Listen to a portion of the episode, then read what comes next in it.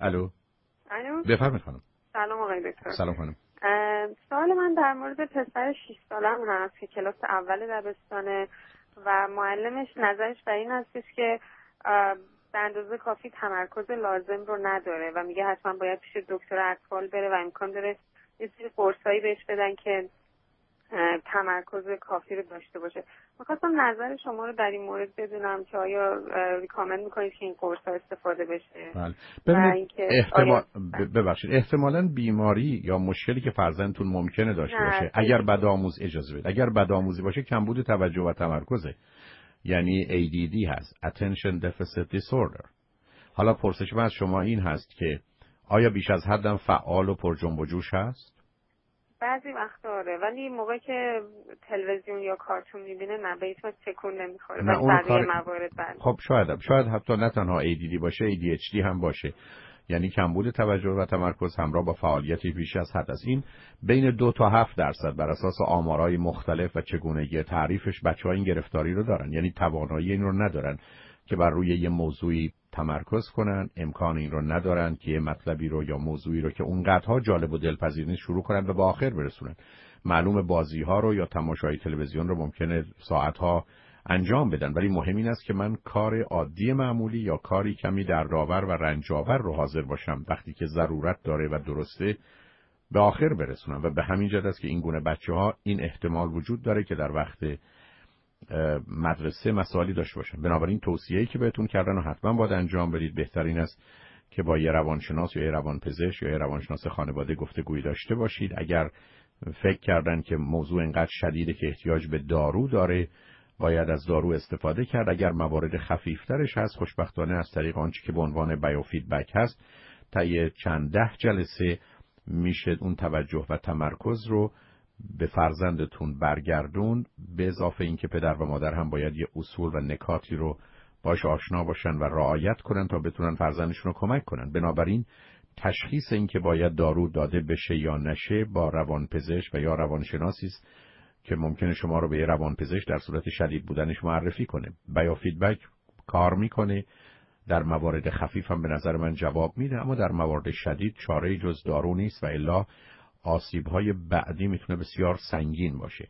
علتش هم این هست که موضوع فقط در حد کمبود توجه و تمرکز نیست. حرمت نفس بر هم میریزه. بچه عقب میفته احساس بدی می‌کنه. بعدا مشکلات و گرفتاری های مواد مخدر و اعتیاد و درس نخوندن هست و معمولا اگر در موارد شدید ADD و ADHD باشه هم احتمالا افسردگی رو می‌تونه در نوجوانی و جوانی و بزرگسالی داشته باشه. هم معمولا این بچه ها وقتی به کلاس ششم و هفتم و هشتم برسن نمراتشون در حد دی و اف خواهد بود و حتی درسای عادی رو رفوزه میشن.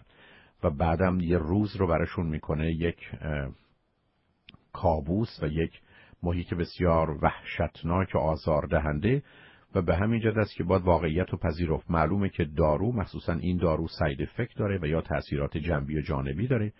ولی بسیاری از اوقات من شما در زندگی متاسفانه در مقابل بد و بدتر قرار می‌گیریم. اگر واقعا بد و خیلی کم واقعا بد دارو باشه.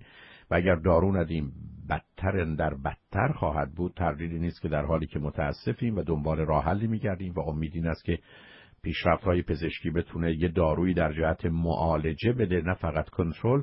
تا اون زمان به نظر من باید از دارو استفاده کرد. بنابراین این تشخیص شدت ADD و ADHD کمبود توجه و تمرکز و کمبود توجه و تمرکز همراه با هایپر اکتیویتی به عهده طبیب متخصص هست و توصیه‌ای که ایشون می‌کنه.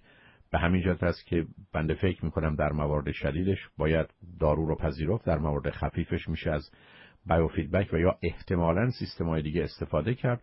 ولی باید آماده باشیم که اگر ضرورتی پیدا کرد این کارو بکنیم. برخی از اوقات بیماری های دیگری مثل ای بسا حالت منیک و شیدایی سرخوشی و یا حالت های افسردگی با منیک یعنی حالت دیپریشن با اون می‌تونه همراه باشه. باید بنابراین در تشخیص باید مطمئن بود و مطمئن هستم که اگر پلوی فرد آگاه متخصصی برید می‌تونه کمکتون بکنه و تازه حسن کار این هست که اگر احتمالا دارو به فرزندتون داده بشه ظرف حتی یکی دو روز معلوم میشه که تاثیرش چه است و بعد از یه هفته تقریبا تکلیف کار روشنه. حالا اگر مشکل و مسئلهش کاملا حل شد نشون میده هم تشخیص درست بوده هم دارو داره کار می‌کنه. اگر نکرد ماجرای دیگری است. علاوه دارو چیزی است که میشه بعدا اگر داروی دیگری پیدا شد یا اصلا دارویی در جهت معالجه پیدا شد یا روش و متد دیگری برای حل این مسئله پیدا شد میشه او رو از رو دارو برداشت. در حقیقت داروی برای ADD و ADHD که نوعی از تحریک کننده های مغز یا استیمولیتر های مغز است مثل ریتالین خوشبختانه مثل زدن عینک از یک نظر. وقتی که می‌زنیم می‌تونیم بخوانیم. وقتی که برمیداریم نمی‌تونیم ولی همیشه هم میشه حذفش کرد و به اون صورت هم مسئله حذفش به عنوان یه مسئله و مشکل شناخته نمیشه. به این موضوع رو باید با کمک متخصص و اگر هم احتمالا تردیدی وجود داشت با کمک دو تا متخصص پیش ببرید و امید من این است که بتونید